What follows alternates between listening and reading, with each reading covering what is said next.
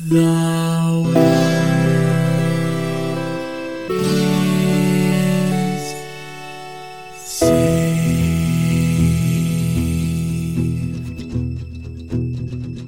The living room's dark, save for light being cast from the big TV screen and the imminent sunrise that's teasing the one starry sky with whispers of morning.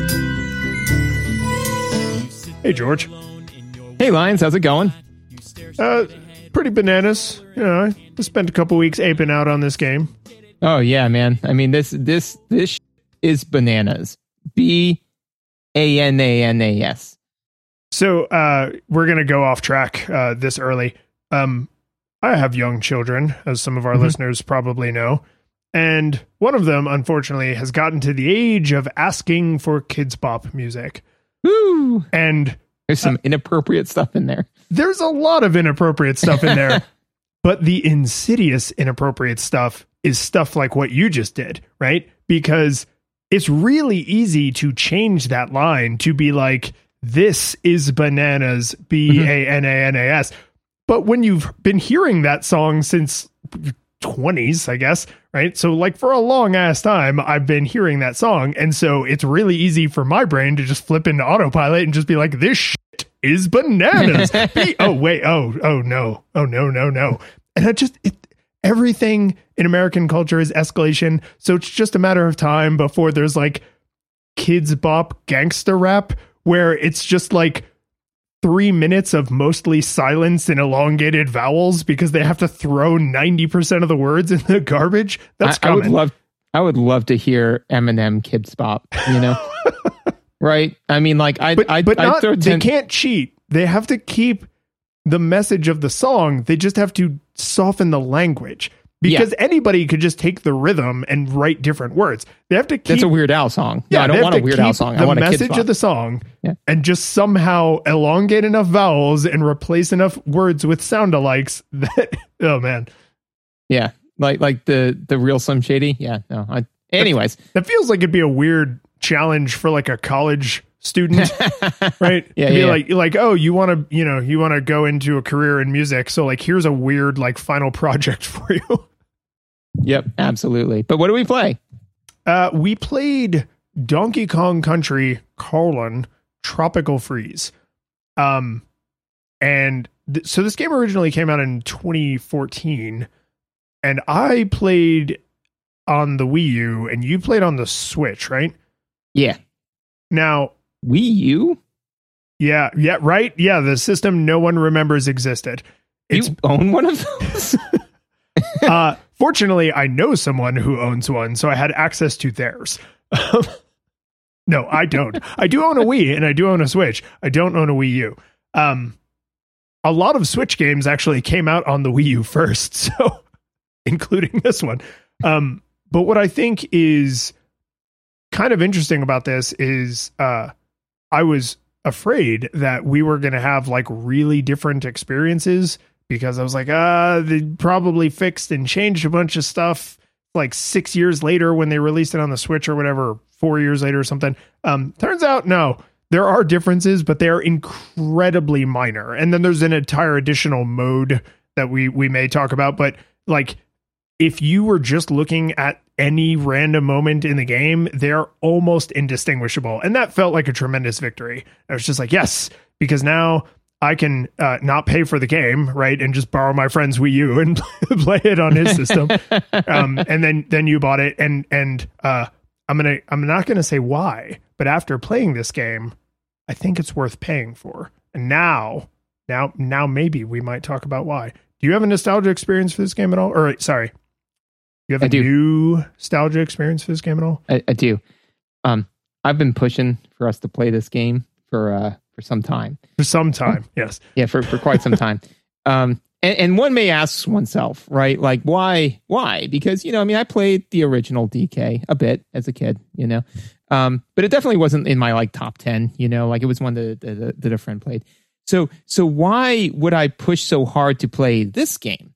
Uh, and the answer is because the only thing that makes this a nostalgia title is the fact that it is a spiritual successor to the original game and is a uh, you know uh, continuing on the franchise, right? So you can very well say that like this game is the return to form of the SNES uh, Donkey Kong games, right? Um, so we've played it, and now we've recorded the episode. So that means we have set precedent to play nostalgia games that don't just have the nostalgic graphics or feel, but are actually spiritual successors to original games. Of which there are several of those that I want to play. So that's my nostalgia experience for this is that this is precedent setting. So this game is a, a gateway drug for you. Yeah. Yeah. Yeah. I mean, not, not to, you know, talk about like laws, politics, because I'm ape political, you know, like I don't want to get into that. that was fantastic. And and if I didn't have a lot of interesting things I wanted to talk about, I would say like, okay, well, I guess we're done.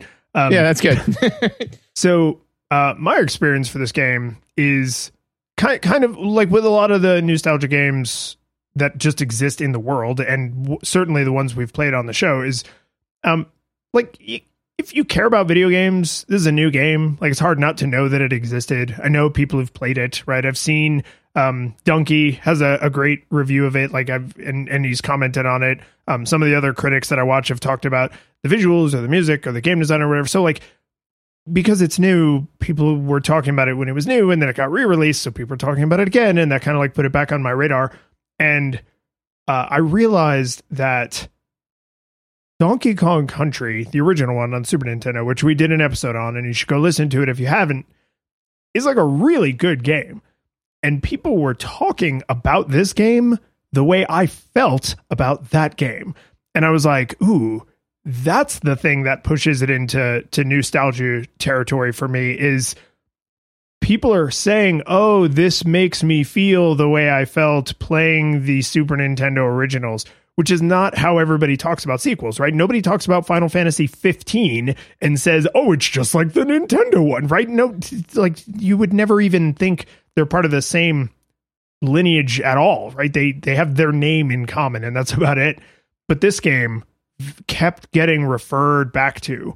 And I really love the Super Nintendo original trilogy, which I didn't even realize like all of those games got like multiple releases. Like there's Game Boy Advance versions, and then there's Donkey Kong Country Returns, which was on the Wii. And then I never played that one, but then they re-released it on the 3DS, and apparently that one's really good. And like, oh my god! So there's like this whole Donkey Kong universe I like have just skimmed the surface of, but this felt like the right place to dip back in.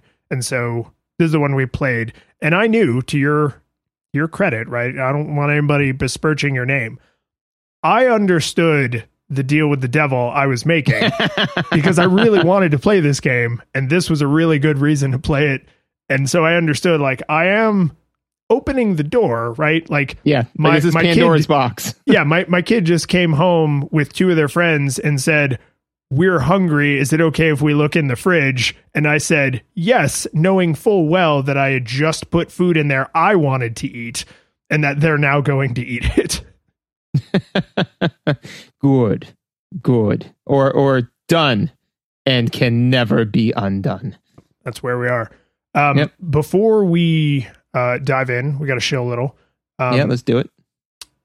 Thank you to all of the the the Twitter's peoples, the followers peoples, the uh, reviewer leavings peoples. Um, we actually, I don't, I don't know. I, I'm always fascinated by like what makes a person decide to, you know, at reply us on Twitter or click follow or whatever because they seem to come in like little bursts where it'll be like quiet for a minute and then like a bunch of people and then we quiet for a minute and then a bunch of people. So I just I don't know. Maybe it's just a Baader Meinhof thing where I just notice it.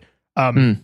But we just recently had a person reach out to us on Twitter that suggested a game, which, if you didn't know that you could do that, you could reach out to us on Twitter, contact form on the website, go out in front of your house. Uh, and we do often play games that were listener requests. Uh, this particular listener, I really hope we get around to playing this game because they, for fun, rebuilt the entire first level of a Game Boy game that they loved. And like, yep.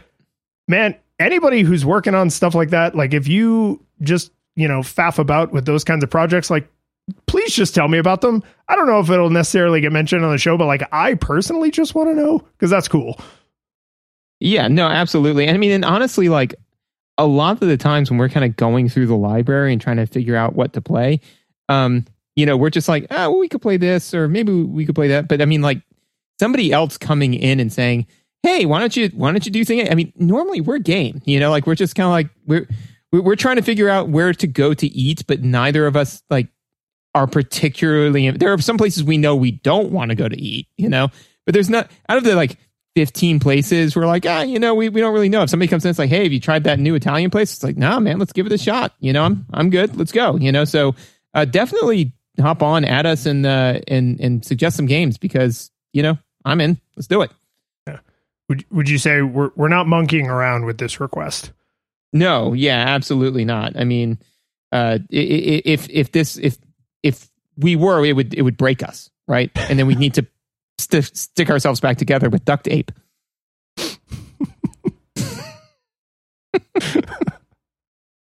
Not gorilla glue. nope.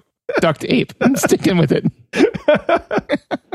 oh God. Okay. Anyway, um, one of the things we do is Patreon. Uh, so if you want to help support the show directly, so that George can buy games and I can borrow them from my friend for free, uh, you you can uh, give us some money and if you give us enough money, you can become one of our 8 bit classics or 16 bit heroes, uh, and we shout you out on the show. Uh, and so today we want to make sure we thank our 8 bit classic, John H., wielder of the Stone of Power. Ooh. And our 16 bit yeah. heroes, Michael S., keeper of the Stone of Mind, David S., wielder of the Stone of Time, and Jacob K., wielder of the Reality Gem. Ooh. Yeah. That's, I, think so, that's the one, I think I'd want that one. The reality one's pretty. I mean, they were all pretty awesome, but I yeah. definitely think like reality, uh, mind or time, like those are times pretty cool. You know. Yeah. You know what? I'm. I'm not going to be selfish. Any unlimited superpower, I would. I would be happy to have it. I don't. I don't need to get picky here. Yeah. No, that's that, that that's fair. Yeah. You know. uh, should we talk about the visuals with this game? Uh, let's do that. They they are stunning. I ridiculously mean, ridiculously stunning. Yeah, no, they. I mean, but it's it's interesting because they're, they're gorgeous. They they absolutely are. Um, I mean, it's Nintendo, man. Nintendo Nintendo knows what they're doing. You know, um, they are uh, gorgeous to the point where way more so than they even need to be. And I don't say that as like a bad thing of like, oh, you know, like it's prettier than it needs to be. Like, no, I mean, you know, they they could have easily gotten away with maybe half of the fidelity that they threw at this, but they didn't. They didn't phone it in. It looks gorgeous. It looks gorgeous at a distance. It looks gorgeous close up. Um, and I think it's because Nintendo doesn't want to like have pre-rendered cutscenes and you know like in, in the sense of like they don't want to have Donkey Kong look different in cutscenes than he does in gameplay. So it's just it's just Donkey Kong. It's just the game. It just looks gorgeous uh, all the time. And uh, and yeah, I mean it's it's right up there with Mario. I mean, normally we'd be like, oh, these are visuals are as good as Mario, but I mean, it's Nintendo. Of course yeah, they are. Yeah, right? they're literally as good as Mario. Um, yeah. So I I want to break this into two chunks: uh, the characters and the level design.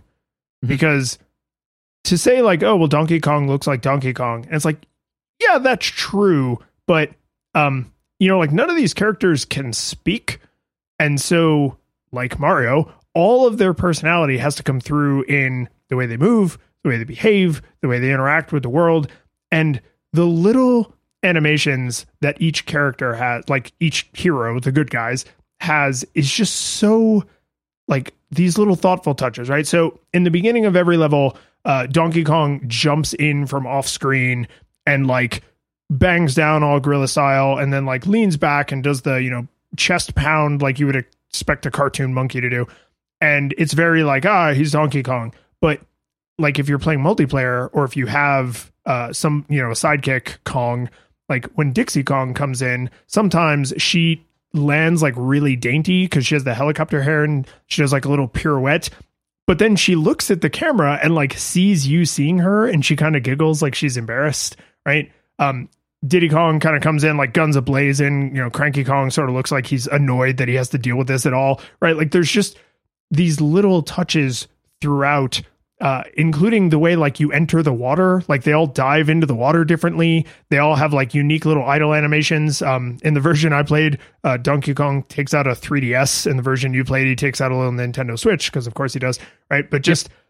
all of these tiny little touches that make the characters feel like, oh, this is like I'm seeing part of their life. Like I'm not playing this game. Like I'm actually seeing them do this thing and I'm sort of like along for the ride a little bit because their character is just so strong.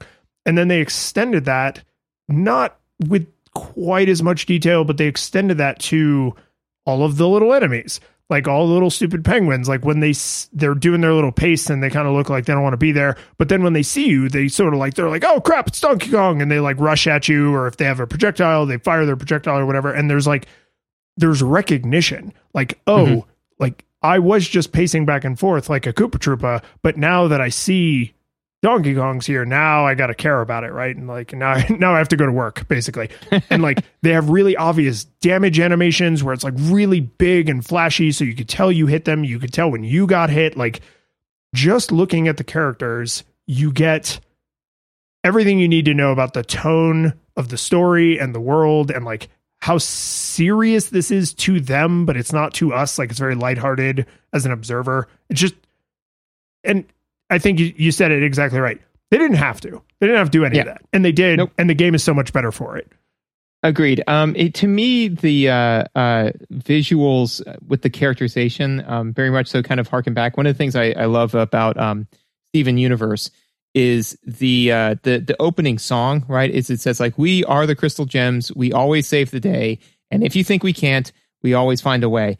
And that show makes good on that promise right? Is that you know like so even though things get really dark and really serious sometimes like they always save the day. Like there's no point where like anybody like dies inalterably anything like that.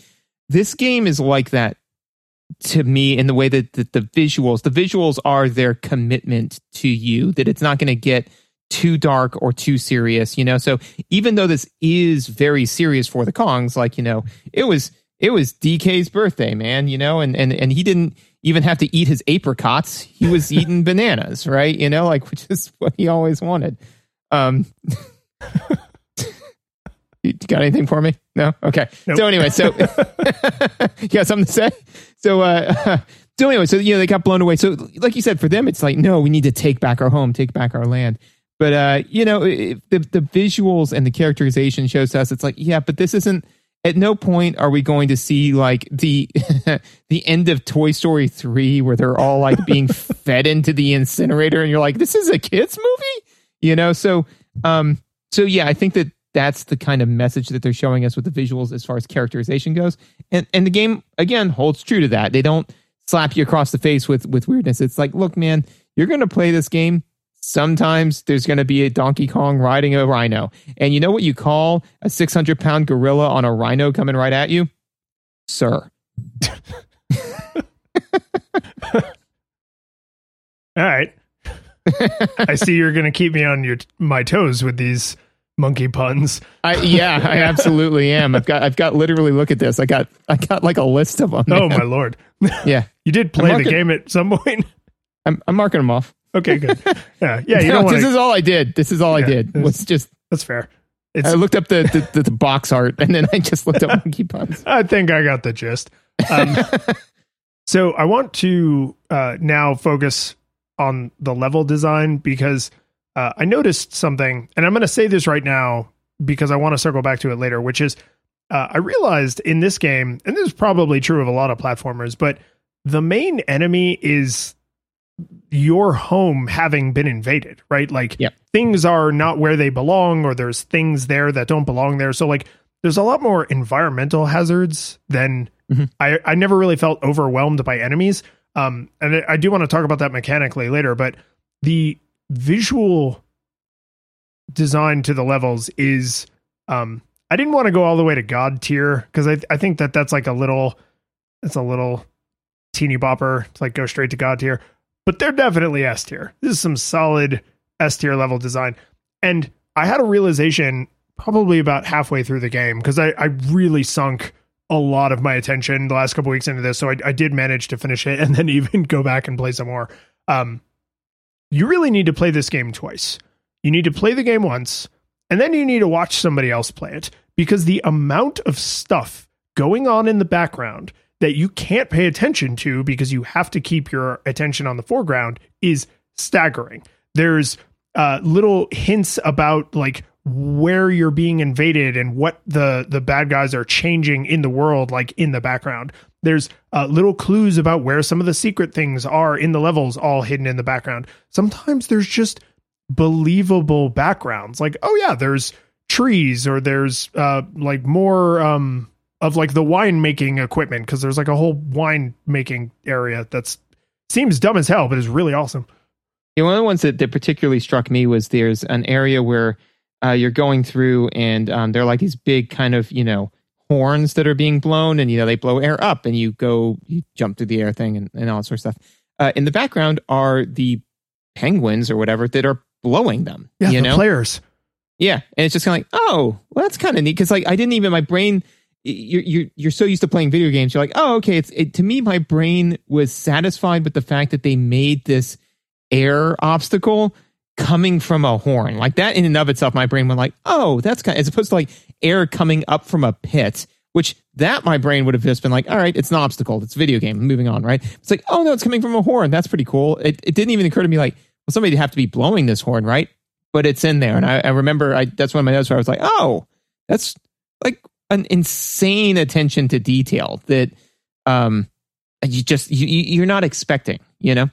Well, and and I feel like you could make an argument that hearing this description, someone could reasonably say like, "Oh, so there's like a million goddamn things on the screen all the time and it's super cluttered?"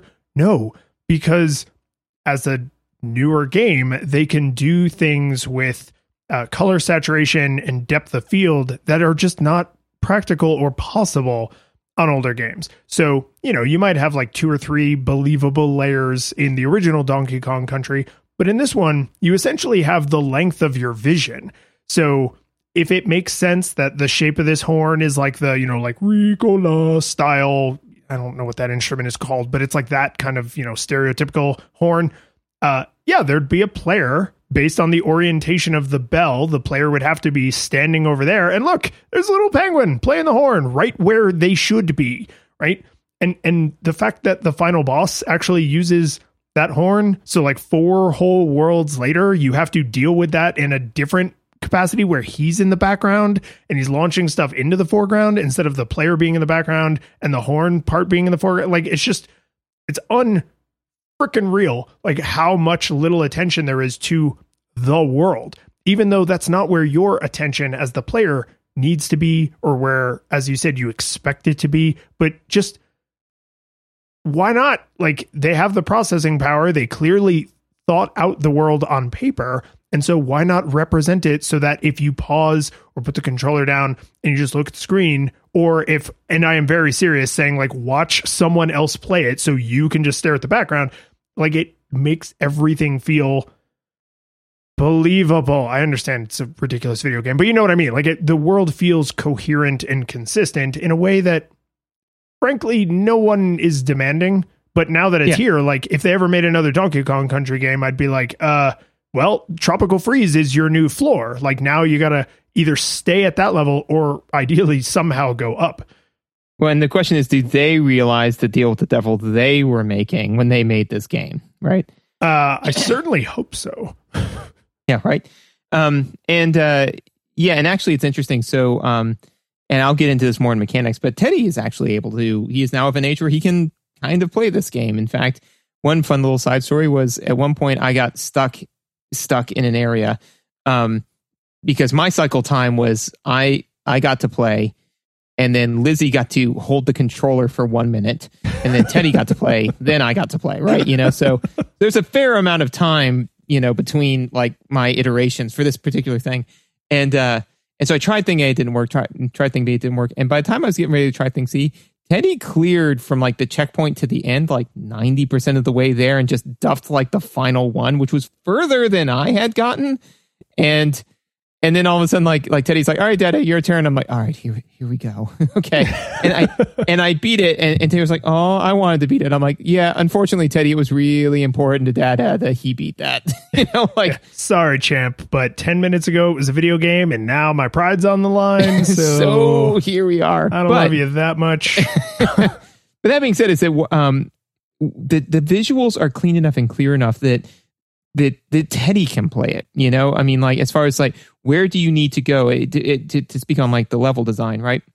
Where do you need to go? How do you need to get there? What things are destructible? What things are not? You know, um, all of that is intuitive to a five year old, right? And this is something that, again, not to, to go too far afield, but this is a great exemplar because a lot of times in, in jobs and in work, when people say, you know, oh, well, it just takes time. It takes time to train these people. You gotta train, you gotta train people. They gotta know what they're doing. It just takes time to train them. And I'm like, okay, can you play Donkey Kong Tropical Freeze? And the answer would be yes. And it's like, cool. Who trained you on how to play this? And the answer is nobody. I just picked up the controller, pressed a couple of buttons, figured it out, and then was able to play the whole game. It's like exactly because the game is that intuitive. Um, that being said, is there there are definite times too when they they call out and they say like, "Hey, press this button here; it will help you." Right? Um, I will say that for whatever reason, I could never really, or for the time I played, I never really internalized the pile visual, which is to say that the piles of stuff that you have to roll through, mm, that mm. never really pinged me as like interact with this thing, you know? Like, so especially because I remember uh, in one area where you have to roll through like hedges to like clip the hair of the thing to make the smile happen for it to move, you know? Uh, super didn't internalize that. Died a couple of times trying to figure out like what am I supposed to do, and then uh, and then I was like, oh, rolling through this grass will cause me to clip the grass. You know? Yeah. So that I and I don't think that that was the game. I think that was more so on me, but I definitely struggled to internalize that visual as a way to interact with the universe. So I would say, generally speaking, and to, to try and keep this as rooted in visuals as possible, uh, this game is not a collectathon, but there's a lot of crap to collect, right? Think about some of the Mario games that have like way more coins just because collecting coins is fun, right? Donkey Kong Country is and continues to be that with bananas. But there's also the Kong letters, there's also uh, puzzle pieces. The puzzle there's pieces, also... there's alternative exits to but only in some levels, right? That unlock other levels and coins yeah, the the coins which you can then use to go buy other stuff. Um, and and I I say all that in visuals to say you kind of could ignore almost all of that, right?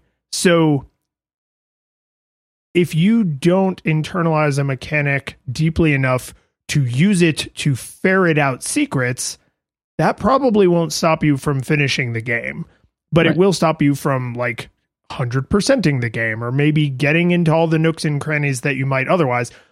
And and I agree with you that there were a couple times um I didn't have a problem with the grass. The thing I had the problem with was uh in the winery level there's like you see a little bit of the it's kind of like a pumpkin fruit thing. I don't know what it is, but like the the thing they're pressing into wine um before the platform shoots up out of the bottom of the screen, there's a little like splash animation and that splash animation to me was too far before when you actually are supposed to jump on the platform. Just mm. and that's like a side effect of my games literacy, right? Is like I would see that visual and be like, ah, platform. And I would just like over aggressively jump into nothingness and then die. And, and so there were only a couple of times in the whole game where I felt like, oh, that visual wasn't particularly clear. And if you wanted to go into all of the extras, then there's a lot more nuance to say like oh how clear was this? How hidden was this? How much did you just have to guess? How much does it have to be luck that you fall behind this thing or jump through that wall or whatever? And that's i would i would entertain that but it's a different conversation when it's secrets and when it's mandatory. Right. I mean like there was um because again like even when i missed that one thing it held me up from forward progress in the game for like a minute maybe you know before i was like oh okay i i, I got it. Because um, and this is very mechanical. There's only there's not a whole lot of ways to interact with the world, you know. So once you've you know once you've tried thing A and thing B, it's like maybe thing C, I guess. I don't know. Um, so uh, so yeah, I definitely think that um, you can make the game very obtuse when it comes to finding secret stuff, especially when, unlike in Banjo Kazooie, where there was like the the hundred percent ending is presented as the true ending. You know, like th- there, there's the ending, and then that's the ending, and then there's a bunch of other stuff you can go get that you know is fun, and you can you know use it to test your mechanical knowledge of the game, but it's not, it's in no way mandatory. Like when I didn't get all the Kong letters, I was like, all right, you know, I mean, I'm, I'm, I'm fine with it. Um, I will also say that one of the things that the game does visually that I thought was very good was it will change the zoom on the camera, uh, like automatically for you, you know, um, which I, I, I liked. The place where I noticed it the most specifically was on like minecart levels where basically is if you're if you're moving faster, the camera zooms out. So that way you can, you know, see what's going on. When it requires a little bit more nuance, but there's not you're you're going a little bit slower, the camera zooms in. So the amount of time between when the thing thing that you need to deal with happens and when you need to deal with it, that time is constant no matter how fast the cart is going. So it makes the player feel like, oh man, the cart's going so fast. Look, I'm ducking, I'm moving, I'm weaving, I'm doing all this sort of stuff. And it's like, it feels that way. But actually, what the game is demanding of you is the same is that, you know, you will see a thing on the edge of the screen, and the time it will take that thing at the edge of the screen to hit you, the player, and therefore require interaction on your part it's the same because it's just when you're going slower and you're dealing with kind of more nuanced stuff, the camera zoomed in way more, which I think is a really amazing way to generate tension without generate any generating a skill wall.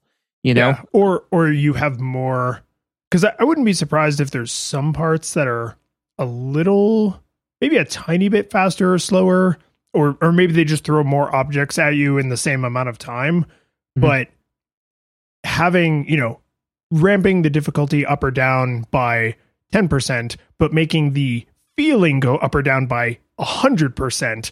Like yep. that's that's the magic trick, right? Is like, oh, this looks like I'm going super fast. And it's like, eh, but you're not. Right? Like you ever uh you ever lay on a skateboard or something and like slide on the ground so like your face is, you know, six inches from the ground you feel like you're going a thousand goddamn miles an hour, but then when you're up in a plane and you're actually going 800 miles an hour and you're looking down at the ground, right? It's it's that perspective thing that is hard. Not every game nails this with the camera. Like we've played a lot of games where our overwhelming complaint about the visuals was the camera. Yes. Yeah. No. Absolutely. and actually, uh, just just real fast, it's like you know, man, when when I'm on that that that skateboard, you know, that close to the ground, it feels like I'm going a, a, million miles an hour. But when I'm in a car going, you know, 60 miles an hour, like it, it feels like nothing. It's like, well, you're actually always going at 3,600 miles an hour because the Earth is rotating around the sun, which is going. You know, it's yes, like, oh, wait, you and wait. your precious frames of reference. um, actually, one one thing uh, that I will say, you know, what will make you feel like you're going way faster than you actually are when you have no control over the thing that you're moving in, because the minute that somebody can be you can be sitting in a in a grocery cart and somebody can be running behind you with it and you feel like you're going like 10 miles an hour. And then when they let go of the grocery cart you feel like you're going a bajillion miles an hour. And then suddenly it hits you that even though it feels like you're in a car uh, you have no control over anything. You are now a physics experiment of mass and and momentum you know? And so uh yeah, so when you see the thing coming at you, uh, it, anyways, that doesn't matter. I, the point is, I, I suspect that that was uh, not a completely fabricated example. It it it, it was not. Um, nor, nor nor was the destroyed grocery cart, nor nor was the police questioning that followed.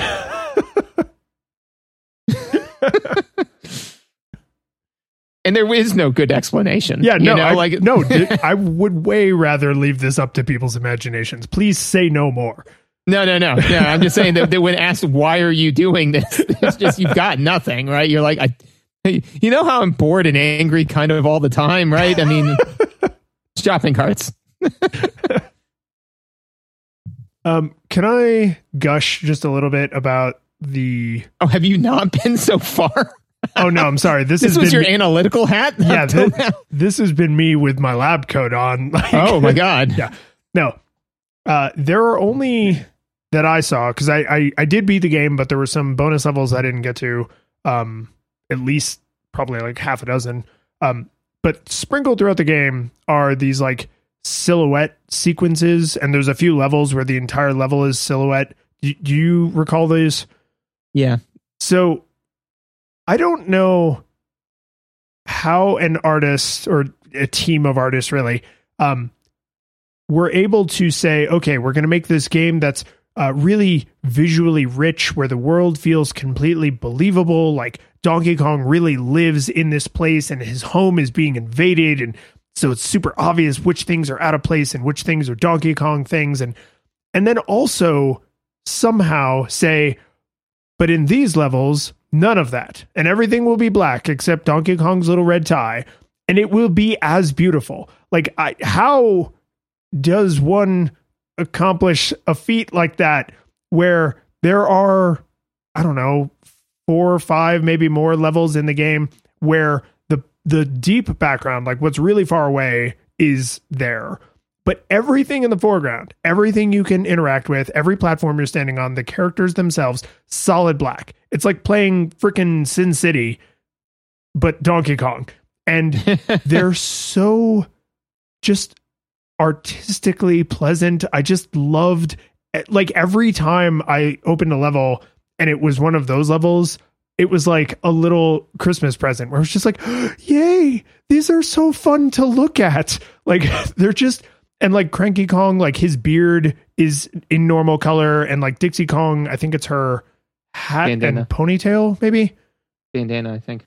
Is it? But there, yeah. you know what I mean. There's like one color element, and so mm-hmm. it's it's not like you're not in shadow. Like this is an artistic choice to make everything in this like solid black silhouette, which means the textures of surfaces need to somehow still be readable. The behavior of enemies needs to somehow still be readable. Like if you've ever uh, looked at anything about cartoon animation or video game animation, um, a real animator will talk a lot about like readable silhouettes. Like you have to be able to tell what this character is doing just by their outline because they're moving fast or there's a lot of crap going on or whatever. And that that makes for some weirdness if you like pause it and freeze frame. But generally, you break certain rules of natural human vision to work in this 2D medium. And this is like a masterclass in that. It's like I always knew where I was, what I was doing, what I was standing on, what I could interact with, what was a threat to me. Like it's just it I'm just like, God damn, these are like little art house movies. Like I would just watch somebody play through this four minute level and just set it to like, you know, sad French accordion music and just just be like, just put a film grain over this, and this is like somebody's senior project in film school. Yeah, no, I think that um that with those particular levels, uh, again they are they are very kind of artistically done, but you know, by by creating. it's almost i think those levels are almost like them bragging right because i, I agree that, with you that's completely.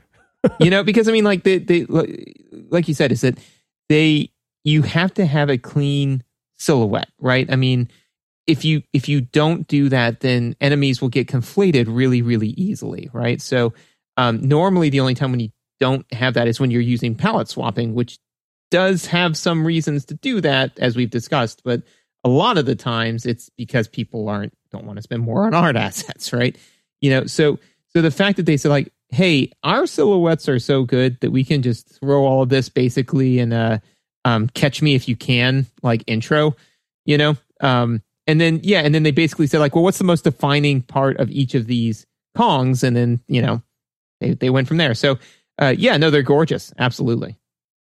And I don't, I don't want to go too much into some of the, the mechanical things that I noticed happen with the silhouette levels. I'm to try to remember to circle back on that, but, um, aside from me just gushing more about the visuals in this game, uh, I'm I'm ready to segue into audio. Uh, the the only the only last visual thing that I had was that, uh, and this is this is such a minor gripe, but um, you know, I was playing through his Donkey Kong. I was playing through his Donkey Kong, and you were like, "Hey, you should uh, you should try playing as Funky Kong." And I'm like, "I think that Funky Kong plays like this other thing that I'm going to liken him to, and he does." Um, but it was at that point, and and so when I was like, okay, I want to play through as Funky Kong. So they were like, well, do you want to play as in, in funky mode or do you want to play in normal mode? I was like, well, I want to I want to play in normal mode as Funky Kong, and they're like, "Nah, you can't do that." And I was like, okay, "Back out." I'll play in Funky mode as Funky Kong. Okay, and then I realized that intro cutscene that is very beautiful and very very fun to watch is unskippable. So oh, yes, and, yes, and I was it like, is.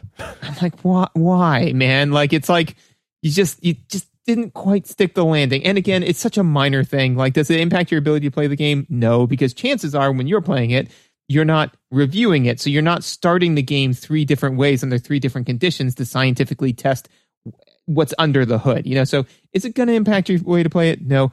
Why isn't it skippable? I have no idea. Yeah, It's not like you're playing this thing for the plot. You know, it's not like not knowing what the plot is is going to negatively impact your ability to play the game.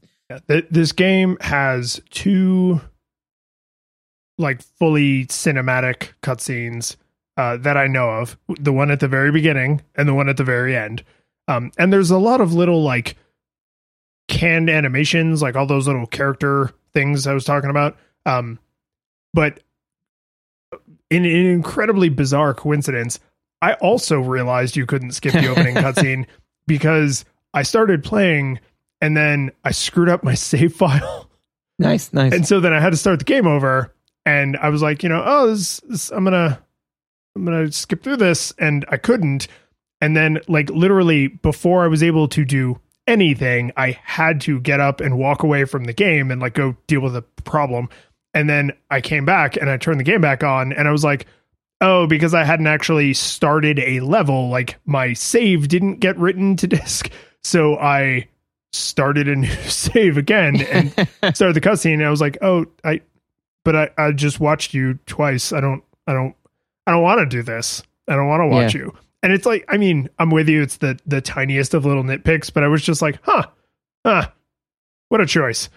let me hit let me hit start twice, you know? Yeah. Um but it anyway, so yes, audio. Um I, I really do think that the audio to this is I mean, i again, it's it's it's obviously amazing, but you you, you know why?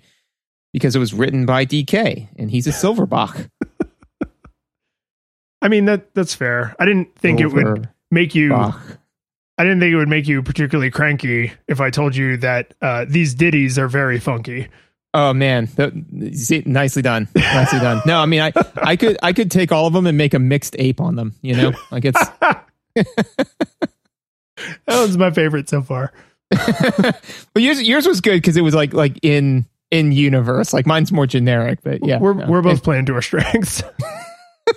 um, this music. music's really good. This music's Yeah. really good. Music's really good. And and I realized uh, listening to it that I remember being very effusive about the music in Donkey Kong Country, and I remember uh, talking to some friends after we recorded that episode and being like, "Oh, this music is so good. I forgot how good the music in Donkey Kong Country is."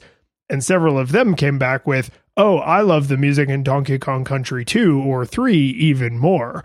And then we played this one and I was like, "Oh, this is one of the they wrote this check in the original Donkey Kong Country. They were like, "We're going to have real toe tappers. Like this game will be known for its music. And if you don't like it, then your opinion's dumb and wrong and you should feel bad, but Yep. they decided early on we're to write this kind of music and it's god damn it it's to be every bit as iconic as anything we've ever done for Mario and I feel like they really deliver. I mean, that's a that's a tall order to say this is a character in the Mario universe that's to have their whole own thing and they won't constantly be people won't be playing this game and thinking like oh, I should have played Mario. Like down to the songs down to the underwater music for god's sake. Like the underwater music in this game is good. How do you how do you even? Yeah, you know, I wonder I wonder if it's like, you know, Nintendo kind of being like, all right, you know, the the, the, very first thing that we had was Jumpman versus Donkey Kong. And man, you know, like like we really play played off this this Donkey Kong thing like we really we really did him wrong, you know. So now he needs to be like as good as Mario. You know, we need to we need to write the ship. But yeah, no, it's uh it's it's it's it's beautiful music. Uh it it it absolutely all of them are because I mean this is supposed to be a fun kind of tropical adventure. So um that all of the music is kind of themed to that, you know, is that the music is is it's fun. You know, it's very fun, upbeat. uh, yeah, like I, I, could imagine listening to this at, you know, like while in a hammock sipping on a mai tai like on a beach somewhere you know like and, and, and just listening to this it would it would feel appropriate. But no i mean the the music is absolutely gorgeous.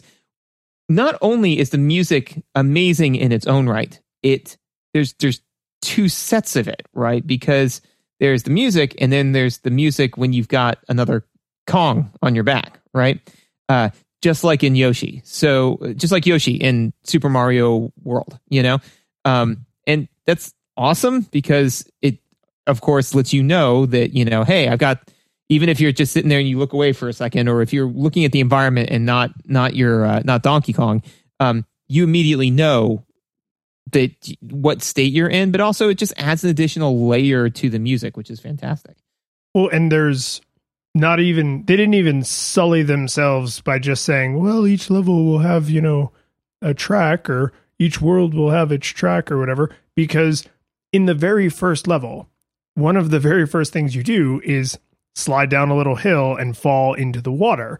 And even though that water is very shallow, right? A bunch of things mechanically are happening. They're kind of teaching you about how gravity works and the, you get to see the beautiful animation of Donkey Kong falling like he's out of control, but then he sees the water. So he switches into a dive, right? Another one of those like little touches that I, I love. Um, but when you're underwater, it switches to the underwater music, which is the same melody as the underwater music in the original Donkey Kong Country, which as an old person just made the pleasure centers of my brain just light up like Fourth of July. I was just like, oh, I, I know this. I, I got that reference. I like this, right? Like it was just very pleasant. And the and the music throughout, there's a lot of um I guess familiar like Donkey Kong Country melodies that they've probably been reusing for the entire series. But then there's also a lot of original music just to this game. And the fact that like if you're in a level uh like in one of the cave kind of indoory levels, uh it's it's the rocket, you know, which I realized is the controls for helicopter, you know, where you press A to go up and then you just do nothing to descend. And that's all you can do. You can't go left or right or up or down or back in time. And I, I really I really appreciated that those vehicles have their own music. So the level has its music, but then when you get onto the vehicle, the vehicle music starts. And if you have your extra Kong, then you get like that extra layer of like drum tracks or the additional instrument or whatever it might be. And it's just like, again, so like, oh, okay, this game's got, you know, 30 levels. And it's like, okay, 30 levels. It's like, so we got to write 30 songs. And it's like, no, you dumbass. Is this your first day? most of the levels only have one song, but a bunch of them have two. Sometimes you can start and stop the music by going in and out of the water, which means those tracks have to blend into each other nicely. Also, all of the additional characters are going to add on additional instruments, so we have to account for all of that in all of those other compositions. So it's just like, why? Why did you put in all this effort? Because it was the right thing to do. Yeah, because it made free, and and, and it's definitely one of those, you know, uh, you, you didn't note it notice it, but your brain did. You know, like it's it, it you you do you do notice it. You know, you, you or more more specifically, and this is something that um, I am by no means an artist, but one of the things that I've I noticed with the little forays into uh, game development art that I've done is that you very very notice, very rarely notice the presence of a nice touch. You notice its absence. You know, so like literally when I was doing some pixel art is I was just kind of like, man, if I put one pixel out of place or in the wrong place, you're going to notice it. If I get them all in the right place, it just looks normal, right? If I, you know, don't size this image correctly, or if it if this is cut off at a weird angle or at a rear sided, or if I don't feather this correctly, it's going to look wrong. If I do everything perfectly, then it will just it will just seem correct, you know? Uh, and and this game is an exemplar of that. I think this is also a great exemplar of what a AAA game can do if they're just trying to make a 2D platformer, right? They're not trying to make like some big, immersive, immersive, procedurally generated, three dimensional world bending. Like it's just like no man. Open world with crafting and RPG elements, and also there's vehicles, and also and also and also, and it's like no, yeah, it's like nope. Pick nope, one just, thing and do that thing, and do it really well. Um, so one of the other things that the that I believe is done very well is the sound effects, right? So the sound effects never compete with the music, right? They're always um, they're very very distinctive in the sense that you would never conflate uh, the picking up a banana noise to the slamming down on an object noise. But the volume of those things is all very low compared to the music, right? So um, at no point are you trying like to hear the music over what it is that you're doing. So the sound effects make you aware of how you're interacting with the world, but they don't compete with your immersion in the world, if that kind of makes sense.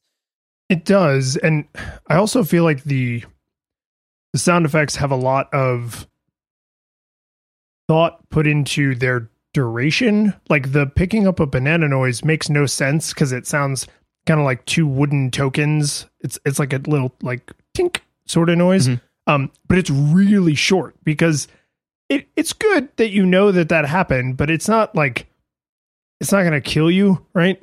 Whereas when you hit an enemy, it's like a badunk, and it's like a much more dramatic, extended.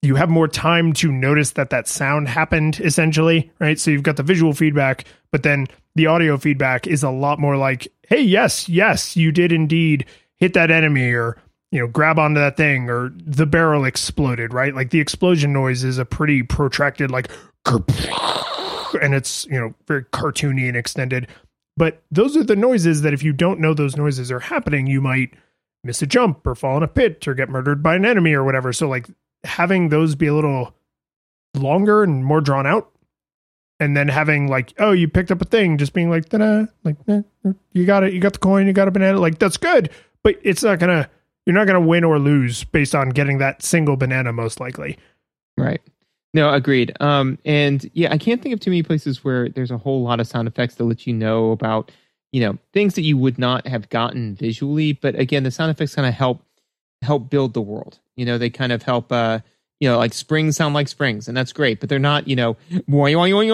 you know, like they're not like these this insane cartoon thing. They just they just help flesh out the world. So as usual, I don't have a tremendous amount in the audio other than it's just it's it's it it gels very well together. So I played this game start to finish uh, co-op, um, and then I did a lot of my like side playing solo. Um, and the biggest difference that that meant uh, for the audio portion of our program is when I was playing co-op, I did not have headphones on, and when I was playing solo, I had headphones on. And there are as many little audio touches as there are visual touches.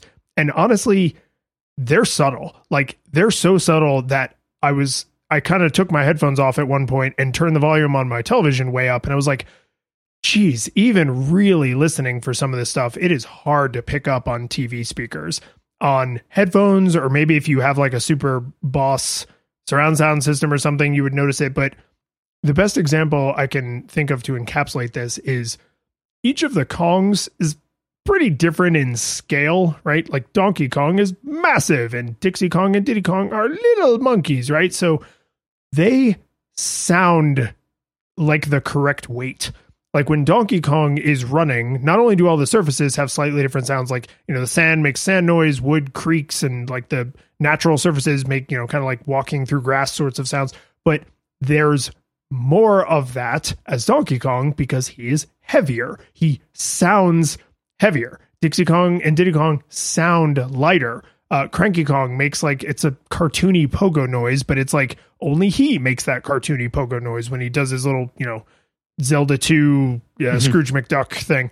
Um, I'm actually I I almost wish you were wrong and that they had brought that up more because it's so hard to hear on regular speakers unless the TV is really cranked. But then when you play this game with headphones, you're like, oh my God, they put so much thought into the soundscape, like so much damn thought. But with the visuals, you know, you could pause the game or you could be watching somebody else play and be like, oh, that's cool. I never noticed that in the background. Sound doesn't get that benefit. Like, I almost feel bad for the people that put in all this love and care. And it's like, people might love this game and cherish it and have played it inside and out and never hear some of these sounds ever and that's just it's like a, it's a shame because there's so much attention put into it and some of it they do like stereo things and kind of like faux 3d audio things that you really easy to pick up with headphones on really hard on tv speakers and like it's just I'm glad they did it, and I'm glad I, I was able to be in circumstances to notice it. But I bet there's people right now who are like, "Oh, I love this game, ten out of 10, and they have no idea that all this stuff is going on because they just play on regular TV speakers at a reasonable volume. Well, and I think though too that um, it would be one of those things again where like the absence of this detail would be more telling, right? So if you know Dixie Kong made the same noise running across the planks as like Donkey Kong did, then you know it would. Ninety percent of people still wouldn't hear it, but once someone heard it, you wouldn't be able to unhear that, right? You know, like you'd be like, oh man, you know, just that doesn't doesn't sound right. It sounds weird, you know.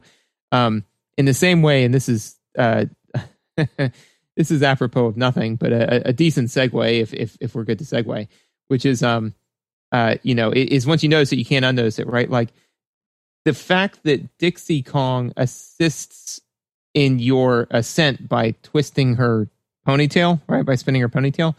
And I gotta admit, I I I failed. I I gave up on doing all of the calculations necessary to understand how fast her ponytail would have to be spinning to lift a to arrest the downward momentum of a 600 pound gorilla and then cause his very quick ascent. But I am guessing just off the top of my head that she snapped her neck like a while ago. You know? I mean, I just presume it's magical hair. Like, not that all the Kongs are magical, just her. Oh, okay. I was gonna say like I don't think that magic like ah man, but there's then there's the ice guy. He's got. I mean, that's that's got to be magic, right? No, I mean th- this is the, these characters in their design are very. It's full on Looney Tunes, right? Like, oh yeah. Generally speaking, I would say Mario is a little bit closer to physical reality, but it's still super cartoony. But then Donkey Kong is, you know, to the left of that. Like it's even cartoonier. Um, and I, I just she's so nice. I don't want to think about her breaking her neck. I do. I do actually have one other thing that I wanted to get your thoughts on with the audio because um, I suspect, given the circumstances you were playing under and what I was just saying about the volume, you probably did not notice this on your own because you probably didn't have the volume up loud enough to notice it when all the Kongs move, they make noise, right? As far as I could tell, when the enemies move, they don't make noise. The, the enemies make noise when they see you. So mm-hmm. when they go from patrol to hostile, that is when they make noise. And mm-hmm. any enemy that has a projectile attack makes a noise either right before or if it's really slow, sometimes right as it's making its projectile attack. And it was just like, oh, that's, I don't honestly know exactly how I feel about this. Like, the enemies are silent until they're a threat, which I, I kind of see like, oh, that's good, right? But the fact that they are silent is also like a don't don't think too hard about it. Like, why don't their footsteps make any sounds? But I, I think for the purposes of clarity in the game, it makes sense that they would be like, no, you don't really need to care about them until they're going to hurt you, and then we'll get your attention. So I just, I was like, oh, huh. But again, I didn't really notice that until I had headphones on. Mm, yeah. No, I, I didn't notice that at all. So I agree. yes. Uh, controls and mechanics? Yeah. Can I do just a quick specific thing about the controls? Sure. Um, no. okay. Thank you. Uh, it's been a good talk. Um, yeah. The curtain falls. I don't think we've ever played a game that had a more ape fisted method of getting to their accessibility features around their controls than this one. So when you first start the game, it's like, hey man, what uh which control scheme do you want? Do you want uh grab to be on the shoulders or to be on the face buttons? Okay, cool, cool. Do you want to use the D-pad or the thumbstick? Okay, cool, cool. That's cool. Um, and then every single time, every time you load the game, it asks you that question again, or at least on the Wii U version, it does. Mm-hmm. Every it time, does. yeah, every time I loaded my save, it was just like, oh hey, uh, yeah, you still feeling pretty good about where those uh, shoulder buttons are? You still you you good with the D pad or the thumbstick? You you change your mind about that? And at first, I was like, oh, this is just insane. This is like the most insane thing to overlook. And then after playing the game for a while, I I finally it occurred to me I was like, this is an accessibility setting. It's because there are parts of the game where you have to either press a button repeatedly or hold a button down. And for some people, it's easier to press a shoulder button and hold it, or it's easier to press the face button and hold it because shoulder buttons you do with your fingers and the face buttons you do with your thumbs. I was like, this is uh, like I review games in exchange for money. Like this, this is ostensibly a kind of job for me, and it still was not obvious to me that this is an accessibility feature because it's done in the clunkiest possible way. I don't know why they did this, but once I realized like, oh, it's an accessibility feature, then I wasn't quite so annoyed by it. But I was like, would most players ever realize that the thing they're deciding is between which fingers are you capable or are you more comfortable holding, pressing and holding versus which fingers are you more comfortable pressing repeatedly? Because that's the trade off, right? The roll button or the, the banging button, you have to press that repeatedly, but then grabbing is a press and hold. Do you want to do that with your thumbs or your fingers? And I know they can't just say that. They can't just literally ask that statement because that would be completely opaque to a child. But this cannot be the best way to do it. Yeah, no, uh, that that to be fair, I didn't I didn't even recognize that because I I was just they were like, "Hey, how are you on the controls?" I'm like, "Fine." It, it like, took a I'm, lot of complaining out loud to whoever happened to be nearby for me to put this together. Like I'm, and I'm I'm confident I'm right about this, but even then, it still feels like a stretch because it's so awkward. Um, so you you asked me to play as Funky Kong, and I did. um, so I asked you uh, in the eleventh hour too. Like literally yeah, yeah. this morning, I was like, "You you play as Funky Kong at all?" Because I couldn't. See, I, I couldn't get Funky. I needed you to get Funky. oh, and I, I I got Funky. I got up and come on, got down with the Funky. Uh, so uh, sorry, I'm not laughing at my joke. I'm laughing at your dancing. Um, That's fair. That's fair. Yeah, That's fair. I, I needed to say that out loud. Yeah, thank God no one else had to see it. Yeah. um, so, anyways, uh, so Funky Kong is uh, definitely a, a gameplay, a, a, a, difficulty setting, right? Um, more specifically, is he's basically the rabbit from uh, Mario U, whatever the new Mario games um, that you don't play. See, I've never played any of those because they're all awful. Yeah. yeah. They, they those games and this game mirror pretty tightly. Like no, no, no, they don't. I have played New Super Mario Brothers Wii U go screw yourself enough times to know that they are terrible. And how dare you, sir? Came the completely unbiased opinion. Yeah, no, the, the lab coat is off and in the incinerator yeah, now. I mean, no, I know because you threw it off so you could like throw punches. I can't punch as well with this restraining lab coat on me.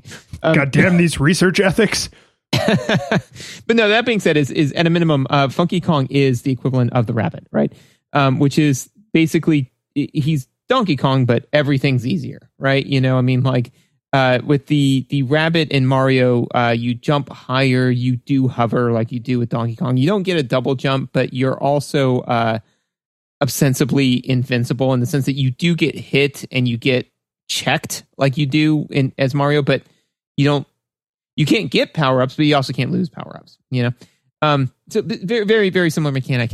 Now, I I tried to dig into this, um, not very successfully. It, you you select Funky Kong like at the beginning. Like you say, I am going to play as Funky Kong, and then you're Funky Kong. Like that's it. That that is my understanding. Yeah. Yeah. So I didn't like that because in in Mario Wii U, the terrible game that's only for idiots, is in in that one you can actually because the thing is that like let's just say um that I I'm I'm playing through the level and I'm struggling, you know, and I'm like, ah, you know, I just I just I just don't want to deal with this. But I don't want to be spoken down to and for them to go like, oh, you're doing okay, champ. We went ahead and unlocked the next level for you because you suck, you know. Which um, I get it. I get what they're trying to do. I hated that, you know, like, and and again, like as a as a somebody who breaks down game designs for for money, you, you're going to pay me eventually, right? Nah. Oh, well. then as a freelancer. as, a, as somebody who does this for as, a- as a You're- hero for fun. Yeah, I was gonna Um, say you're you're more like a volunteer. Yeah, yeah, yeah. um, so, uh, yeah, no. So I mean, like, I get it. I get what they're trying to do, right? They're trying to say like, hey, you know, we don't want you to rage quit this game. We don't want you to put your controller through the TV.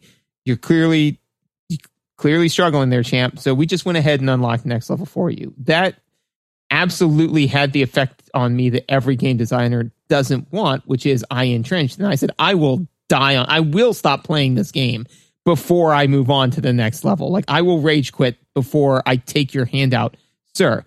Funky Kong is a good answer to that, right? Because then I get to pick when I'm like, ah, you know what? Just whatever. I'm just going to equip Funky Kong, um, which is just going to make all this easier. And then I'm just going to like kind of do, you know, do that and then get through the level, right?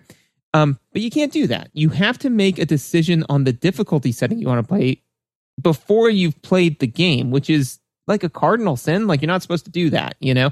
Um, in, in the Mario games, you can switch between characters whenever you want, you know? So you can absolutely say like, ah, yeah, this, this level's really kicking my butt. I'm going to play through as the rabbit and I'm done, you know? Um, also too, the, the, the downside to just being Funky Kong is it means you can't switch off characters between levels, right? Which is what I would do with Teddy and the rabbit in Mario. Is that when he was playing, he would play as the rabbit, and then when it was my turn, I would play as Mario because I'm not a child.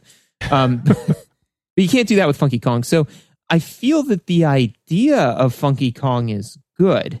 Um, I feel it was executed kind of poorly, which is weird because they did it right in Mario, which is also owned by Nintendo. So I don't know why they made those choices. So, j- just a quick aside. Um, this game is actually it's licensed by Nintendo, but it's actually developed by a company I think called Retro or something. Was So the original one by Rare? I think. Yes. Yeah. Yeah, they they I don't know if they've ever made their own Donkey Kong Country game actually, now that I think about it. Um but uh this is not how I thought we were going to Talk, Talk- about Funky Kong. yeah well and, and the difficulty uh differences but um this is a really interesting way to back into this so i'm really glad this is the like the, your take on it um because what i was thinking uh because in the the wii u version uh there is no funky mode you cannot get get up get down with the boogie so this game is not unbearably hard but it's hard and all the Donkey Kong Country games are kind of known for being like harder than Mario, right? Yeah. And and I think we've talked about this before, but like at some point very early in Nintendo's life, like around the Super Nintendo era, they basically were like, okay, uh, we have Mario and Donkey Kong and Yoshi, and they all exist in the same universe, but their games are going to bifurcate, right? Mario games are like standard difficulty. Donkey Kong games are a little bit harder. Yoshi games easier, right? So if you want not that anyone would ever choose a game this way, but if you're like I want a Mario Universe game that's easy. It's like, ah, we have some Yoshi games over here for you. I want a Mario game that's like, you know, challenging, but like isn't going to knock my head off. Ah, a Mario game would be perfect for you. I want a Mario Universe game that's like a little harder, like a little bit more complicated platforming. Ah, then we have Donkey Kong Country series, right? It's like that that is what happened, right? Whether that was intentional or not, and I have to believe that it was. That is what happened. The thing that that then creates some weirdness with is when you are trying to make Donkey Kong Country more accessible because now you're adding gray in between these two shades of gray, right? You, you're you're thinning out the gradient. So throughout the game, you can get uh, the coins, and then you can spend the coins at Funky Shop to Mhm. unlock extra lives. Uh, you can buy a green balloon that will pick you up out of a pit. You can buy a uh, blue balloon that will give you air if you drown.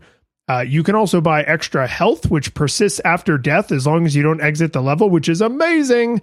And you can buy um, banana juice that gives you like 10 extra hit points and gives you temporary invincibility. Like they give you a lot of little in universe accessibility options for like, oh, I suck at the platforming in this stage, so I need the balloon that'll pull me up out of the pit. Or, oh, I suck at the vehicle parts, so I need the upgrade that gives extra health to vehicles specifically. But Funky Kong is none of that. Funky Kong is just the concept of Donkey Kong Country is too hard for you, but you want to play it. So you can now play the entire game on easy mode instead of these like smaller, like in situ tweaks. And I don't like your your report has now conflated how I feel about that because I I agree with you you should be able to dip in and out of funky mode and I don't know why they make it a like save file level choice. Well, and I may be wrong. Like like I said, like the, the, the menus were a little convoluted, and I didn't have a whole lot of time to to dig into it. But from what I could tell, was that it was like you you're playing as funky. Then then at a minimum, you would have to leave the game to make the choice again. I don't think you're wrong. I think funky mode is a game mode. Yeah, which again, like means that you're saying at the beginning, and and to me, okay, so one is uh, the so to speak on the items, agreed that there there are ways to quickly make the to to ebb and flow the difficulty, right? Um, one, they're earned, right? So that means that you are way more likely to use them because I I earned this. I was good enough to play the game to make the game easier, right? Even though like that's not what's really happening because getting coins is way easier than beating some of the levels, right? But that's that's it feels earned, right? It feels earned in the same way that like when you find the proper way to min max the character, or when you know you can't beat Ganondorf, so you go out and or Ganon in Link to the Past, so you go out and get more heart containers, and you're like, ah, now I can beat him. It's like yeah, you you nudge the difficulty down more, but you you, you play did it by playing the game. Uh, also, they're they do not get consumed if you don't use them in the level, and I think that that's pretty critical because then that way more so increases the likelihood of you using them, right? Because it doesn't get into that that that thing that that you know my wife and I think everybody does from time to time, which is you know, well, I can't use it. What if I need it later? And then you never use it. Then you do that, right? Where you end up with like 99, 99 elixirs. Yeah. Yeah, exactly. Yeah. you know, so so that's the thing, right? Is that it, it it gets away from that because you can just go ahead and equip the green balloons, you know, and then if you just don't fall into a pit that level, you retain the green balloons, like you're fine. Um, that inventory system actually to me is very reminiscent of Super Mario Brothers 3. You know, where you mm, basically mm-hmm. kind of pick what you want to do before you enter the level and then you, you have that ability, you know, especially with the uh the, you know, start the level with Dixie Kong. It's like, oh, so I get to start with the fire flower? Cool. You know, like that's pretty much the same thing, right? Um, so all of those are great ways to kind of nuance, tweak the experience so that way you're having fun because the point I feel that games have developed over time is that the point of the game is so that way you have fun, not so you can have some bad external external reward of like beating the game. They're trying to make the game intrinsically rewarding, right? The reward is playing the game, not telling your friends at the schoolyard that you beat Donkey Kong Tropical Freeze, right? So all that being said though is that making Funky Kong mode a mode and not something that you can just dip into to me like I, I played it for half an hour and I was like all right, I'm done, you know, because I don't, this doesn't feel like the game to me, you know, like I'm not, this isn't what they, they don't want you to play as Funky Kong, right? They say it like four or five times, like, hey, you know, you get all this extra stuff, you play as Funky Kong. I'm like, so this isn't what the developer wanted me to do. This isn't the play the game. I mean, if I go out to the to the schoolyard and say, "Hey, I beat you know Donkey Kong," and it's like, "Oh, really?" And it's like, "Yeah, man, me and Funky got through the whole thing." I'd be laughed off of that field, right? so but again like if it was just like a oh yeah i ducked into this level as the rabbit and and then i got out. And if i remember correctly in mario when you do that it co- it colors the little icon a different color. So you still know like oh so your record has an asterisk. Yeah but i mean the nice thing about that is that then like if you're like okay i needed to to dip in and be the rabbit for that one now i'm going to go back and beat all the ones where i was a rabbit beat them as mario you know so that way i can like remove my asterisk you know? Yeah. Because to me that is still superior to hey sorry you suck so hard bro. Do you want us just to, to unlock the next level for you? Which again like i get what they're trying to do. That that that was all right it, and then i'll stop monologuing here in a second. But like there was a time when i was in in my youth when uh, i had Im, Im, imbibed of the alcohols too uh, liberally. And i was um i was spending uh my my evening at that point uh reliving some of my past choices by by having hands and and, and knees on the, the the ground of a uh, of of a turf, right? Like outside, right? In someone's yard. Right? Just kind of uh, uh, viscerally rethinking some of my decisions as they recurred upon me, right, in reverse. So whilst that was happening, somebody was, uh, one of our friends was trying to, to rub my back, you know, just try to make me feel better. They were just trying to be there, right? And what I tried to relate to them was as you are rubbing my back, it is slowly rocking me side to side, which is making me nauseous. Please stop. What I said was, when you touch me, it makes me vomit. so she got all upset and left. And at the time, I had no idea why, because I thought I had been very eloquent. This is the game version of that, right? Like, I know what they're trying to say to me, but they said, when you touch me, it makes me vomit. And I'm like, I just, screw you, man, you know? Yeah. I mean, having the one true difficulty, which is more or less what most Mario games do, what most Mega Man games do, right? Like it's this is the game we designed, and if it's too hard for you, we're sorry, and if it's too easy for you, we're sorry, but this is the game we made. Hopefully you think it's fun. And there's little, you know, bits of gray. There's, you know, getting the extra eh, energy tanks or, you know, getting the armor upgrades or whatever. And like I that stuff should be there. It absolutely should. This feels now that we have been ripping it to shreds way more than I honestly expected. Um, hey man, no, it's it's it's good. It's a good review, right? Because we're not just sitting here singing its praises. We're saying like it did some things really Yeah. really well, did other things not so well. yeah, no, th- this is. I'm I'm really glad I asked you to to try it out because this was the principal difference between our two versions of the game, right? I didn't know that you didn't have it. Like Yeah, and I actually meant to mention it to you sooner and then just completely spaced on it. Um, but this feels like they said, okay, we made this game for the Wii U. Really good game. Only like six people on Earth bought a Wii U. We're gonna port we're gonna we're gonna port this game to the Switch because a lot of people have Switches and they will probably buy and play this game because it's a really good game. We need to add something to make it feel like it's a re-release and not just a straight port. And honestly, that was a business decision. This game could have easily been a straight port and no one would have said like, "Oh, well, it's just like the Wii U version." Like, shut the hell up, Jerry. Like there's no reason that they couldn't have been proud of the art that they produced. The problem is they had to make a business decision, and the business decision was the Switch version needs to be different.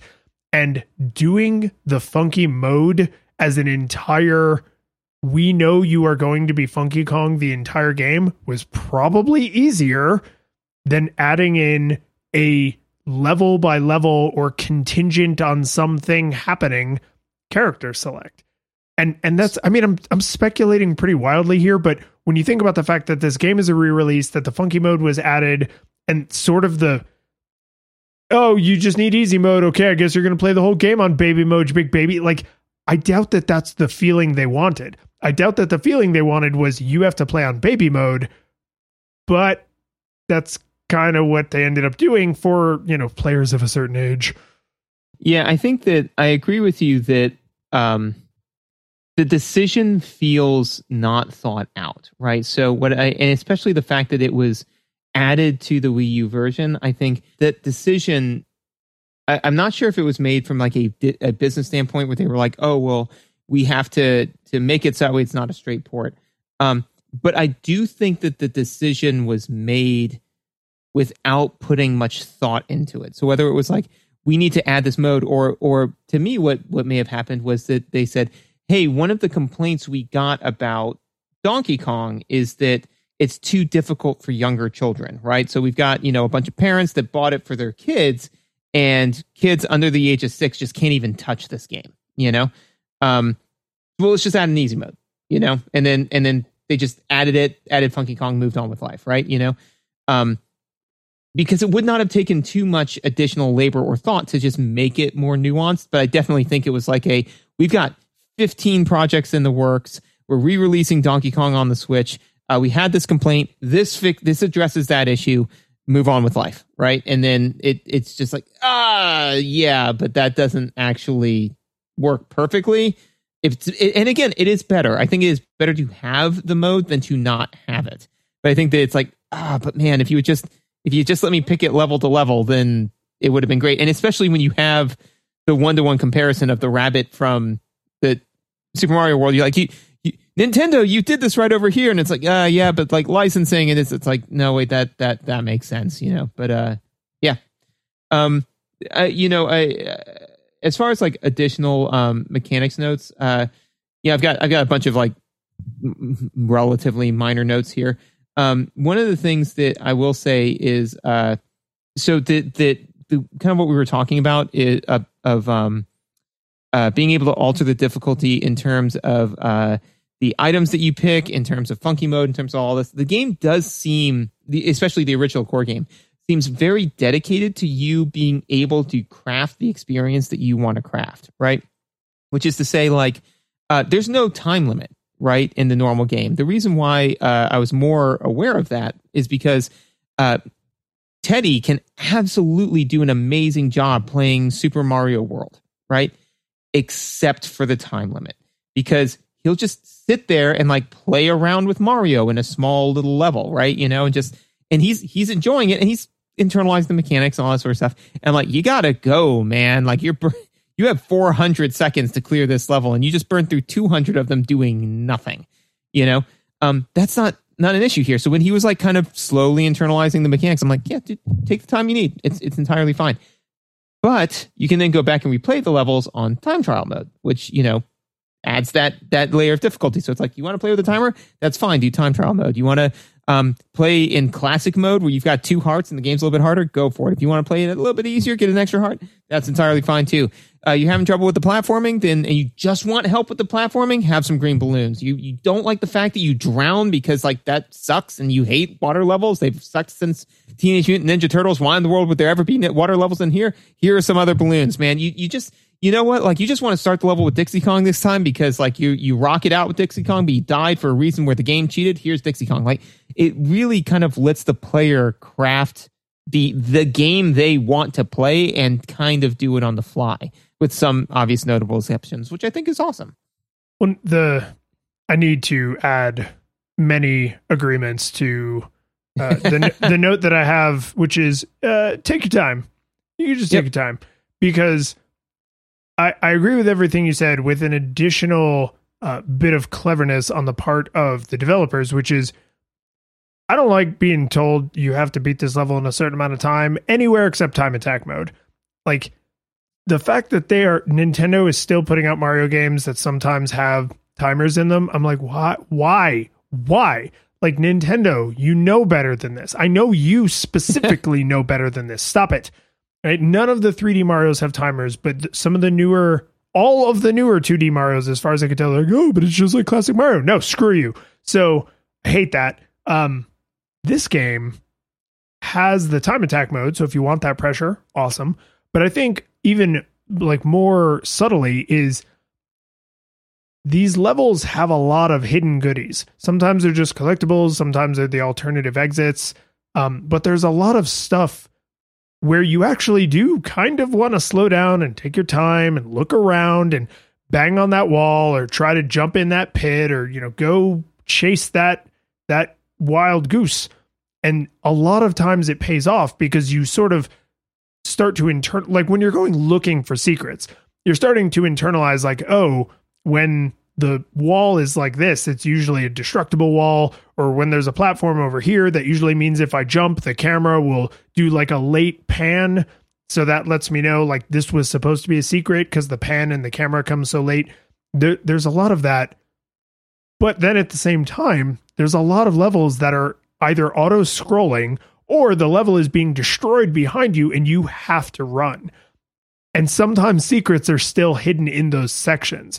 And so I just I thought there was this like really cool multi-layered like yeah, hey man, there isn't an imaginary clock floating up in the sky telling you what to do because that's not how Donkey Kong works, that's how Mario works. Donkey Kong's world is way more fleshed out and be- like physically believable, like it could actually exist. And sometimes the world behind you is on fire and you need to keep moving forward but that doesn't mean there aren't secrets to discover. It just means the world is on fire while you're looking for those secrets. And I like the level is driving me forward so much more than I will ever, ever, ever like. There's a stupid imaginary clock floating up in the sky telling me what to do.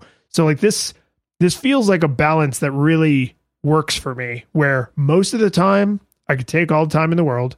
Sometimes I better keep moving, and every once in a while I better keep moving, but I need to still be sort of scanning the horizon just in case. You know, like that's that's a balance I really enjoy. Well, I think that that the the main difference is again um, internal versus external, right? So, uh, in arguably setting a timer, right, have, would have the same effect as having the the world destroyed behind you, right? Which is that you got to move, right? You know, like ultimately the the game is forcing you to move.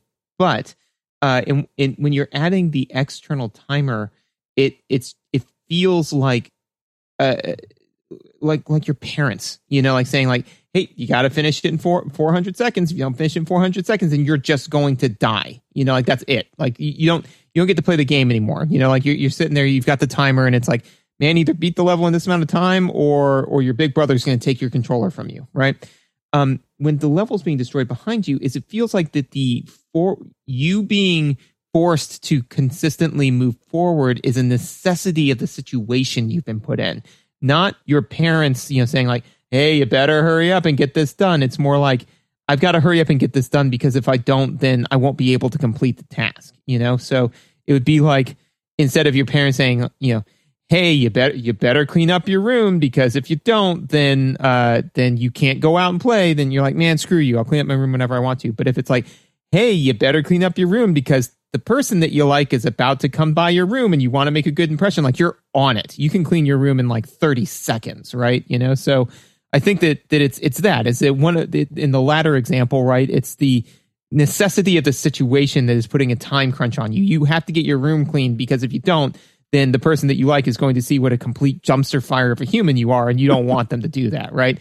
The other one is just like some vague externality of like threat of punishment if you don't do it. It's a, um, you know, almost a carrot versus a stick. So agreed completely that I would a million times over like to be put under the tension of the world's falling apart behind me. Let me run away from that versus, um, hey, if you don't do it in 300 seconds, then you die.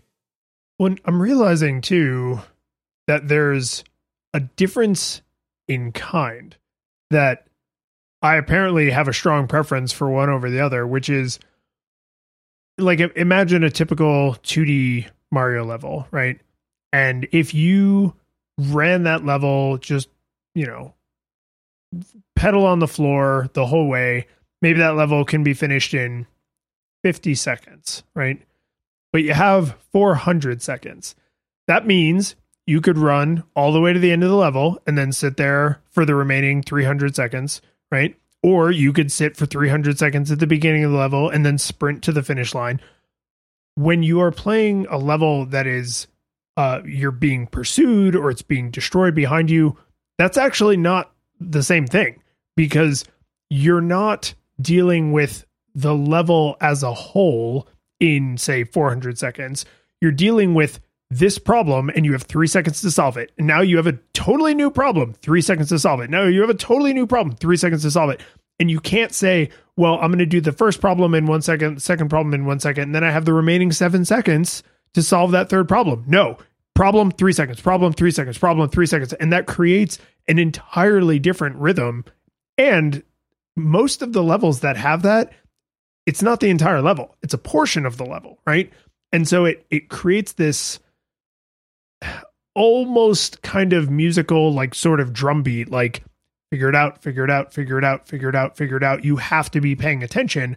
Whereas a lot of like especially the earlier levels in 2D Mario games, like once you reach a certain level of games literacy, you probably could very seriously wait, 320 of the seconds and then just hold right and press jump at exactly the right times and easily sail across the finish line, right?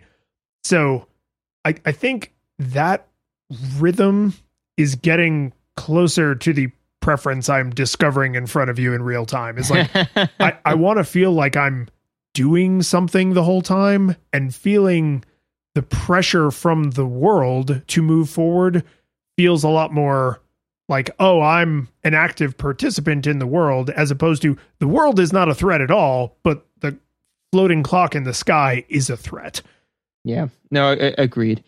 Um, that's kind of really all I, I, all the big heavy hitting notes. I got some throwaway trash, but you know, I'm, I'm good on it. You, do you have anything big for controls and mechanics? Um, I just had one other uh, thing here that I wanted to mention, which is um, the difficulty when you're doing multiplayer is all in the levels. Like the levels are harder in multiplayer because hmm. of uh, remember your praise for the camera. Well, mm-hmm. the camera can't be that smart in multiplayer. It sometimes follows the wrong person or freaks out and does the wrong thing, or at least not the thing I would have wanted it to do. Right? Mm. It's easy to get distracted because there's stuff happening on screen that is a Kong, but it's not your Kong.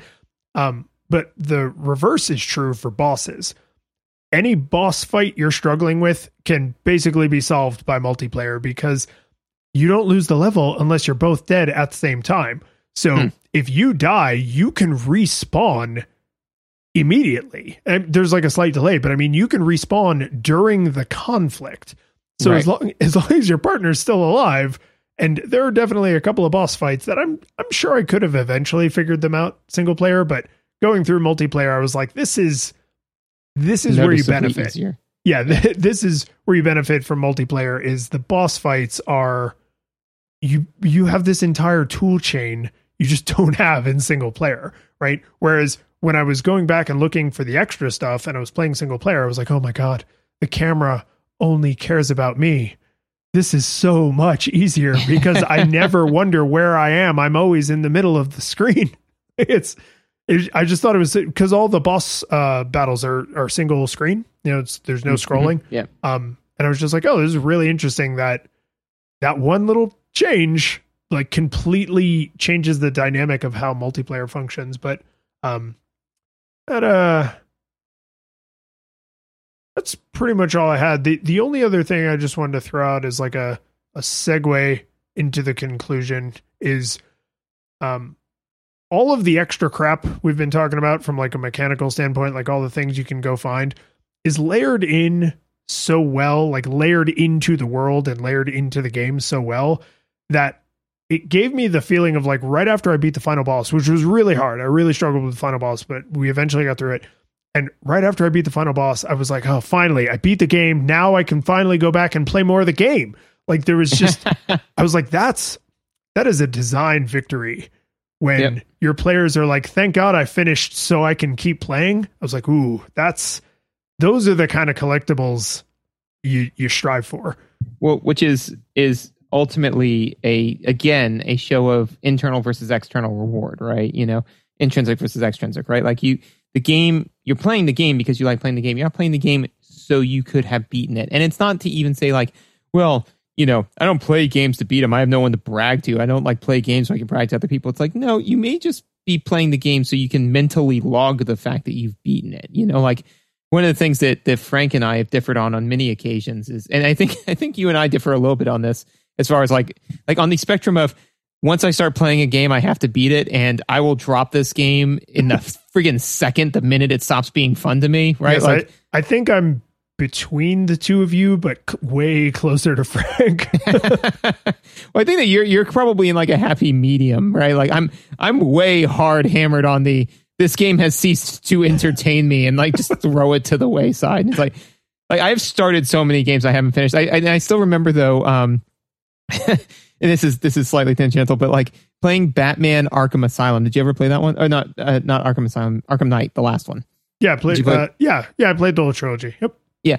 So, uh, so you know, like there are Riddler trophies, right? You know, and so at first it was like, oh, you have to do the Riddler trophies, and you know, like he's got Catwoman, you know, like like kidnapped and all this sort of stuff. Are you right? talking about the thing where he goes underground and dies there? because the minute he went underground, he's like, "You got to find my other fifty trophies, and then you can come fight me." I'm like, "Nope, starve to death. I'll see you later." Like, hey, it's not something I want to do. There's probably not a better example in all of video gaming of a time where I abandoned my position for your position. because as he was like, you know, ah, Yeah. you'll have to get all of my trophies before I'll fight you, Batman. I was like, then you are going to die of dehydration down there, sir, because Yep. there is no way in hell I could give a single crap about this. Like you, the minute you went, I wanted to lock you up in Arkham Asylum. you just minute- locked yourself up. the minute you went down there, you accomplished my goal for me. Yeah. So that that would be a great example. But I mean, again, you know, like like Frank also, you know, he'll he- he'll do that kind of stuff where he he has to complete it, and he'll, he'll admit himself, he's like, I have to complete it. Like he'll he'll watch a TV show past it being fun because he wants to have finished the TV show, right? So there are tons of people who will finish playing a game well past the point where it's it was still fun because they just wanted to finish it, right? This game is not that. It is intrinsically rewarding because when you were done playing it, you could check it off of your list. You're like, okay, now I want to go back and play more. So, uh, so yeah, definitely intrinsically rewarding, which I think leads us nicely into your. Oh yeah, no, yeah, we're we're firmly into uh, this game requires no nostalgia goggles, and uh, to give this even more glowing praise, if I haven't been doing that enough, like. Uh, if you haven't played any of the earlier Donkey Kong countries, you should still play this game. Uh, if you have played some of them, you should still play this game. Uh, if you play this one and you like it, maybe go back and play the ones on Super Nintendo and the one on 3DS because they're not all this good, but there is a very obvious um like lineage and and quality trajectory, right? Like the earlier ones are really good and they just continued that goodness and that's not an easy thing. Um if you slept on this on the Wii U like you know everybody did because nobody bought a goddamn Wii U, um th- this is a game that I would say uh buy a Switch so you can play Super Mario Odyssey, Breath of the Wild, and this. And there's a ton of other great games on the Switch, but like if you're just like, ah, I can't buy a Switch for one game, okay, here's your third jewel in your reason to buy a Switch crown. You already could have bought it for Super Mario Odyssey. You already could have made that purchase for Breath of the Wild, and either of those would have been plain justification, no questions asked. But if you needed a third game to justify buying a system, to me, it's this. Uh, and and and same thing for me, man. No no nostalgia goggles required. Um, you know, the literally the the only thing that we could find to complain about was the the the funky mode, and and and again, like that's just a missed opportunity more than anything else. Like, there's nothing wrong with it. It's it's you know like on a on a Picasso, like a single you know brush stroke being out of place where you're like, well, actually, Picasso being a bad example on a Da Vinci painting. You're not going to notice that on, on a Picasso. It's like a, no, none of it makes any sense. Um, but you know, it's it's because that because it's a masterpiece. One brushstroke being out of place, it, it it it calls attention to it. But I mean, no, this game is incredibly enjoyable. I would I I would absolutely take this game out for a drink. But if I did that, I'd have to take it to the monkey bars because because of that. But but that's but that's the, just the thing though is that overall in the end, as far as apes go, this game's pretty great. The curtain falls, the music plays, the credits roll, then it all fades to black, and you're left by yourself. The fanfare is gone. There's no player two there by your side to share victories won. But as you slowly progress, down the hall to your bed. A few great events leak back into your head from the time that you spent traversing the land, battling evil, fighting the darkness, just sword in hand. Your memories creeping with the edge of a smile you realize again what you lost for a while. Gonna think back much less on how you saved the day